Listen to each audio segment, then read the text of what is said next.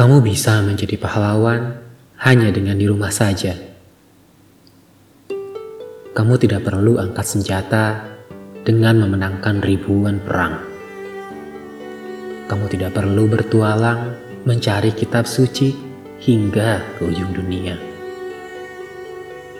Kamu tidak perlu melintasi ratusan lembah atau mengarungi jutaan samudra. Kamu tidak perlu mencapai bulan atau terbang hingga selaksa bintang.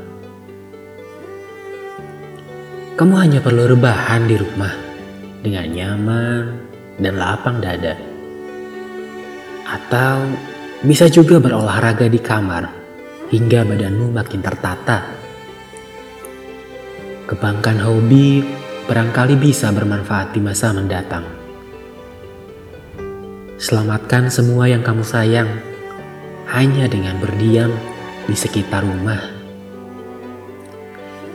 Bukankah dulu kamu pernah berkeluh kesah?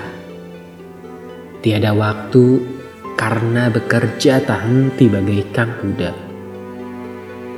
Pekerjaan tak jua habis, hingga tidur pun terpaksa terlupa.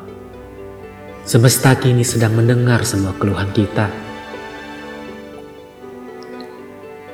Karena mungkin bumi juga butuh rehat sejenak. Karena mungkin manusia sudah terlalu sering merusak dan meluka. Sehingga kini bumi seakan meronta dan berteriak melalui corona.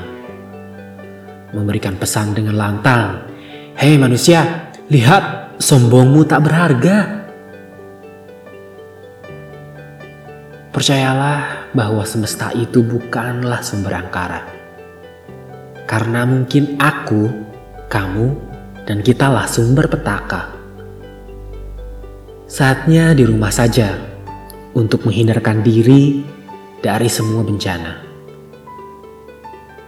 Karena aku percaya selalu ada akhir penuh hikmah dari segala perhara.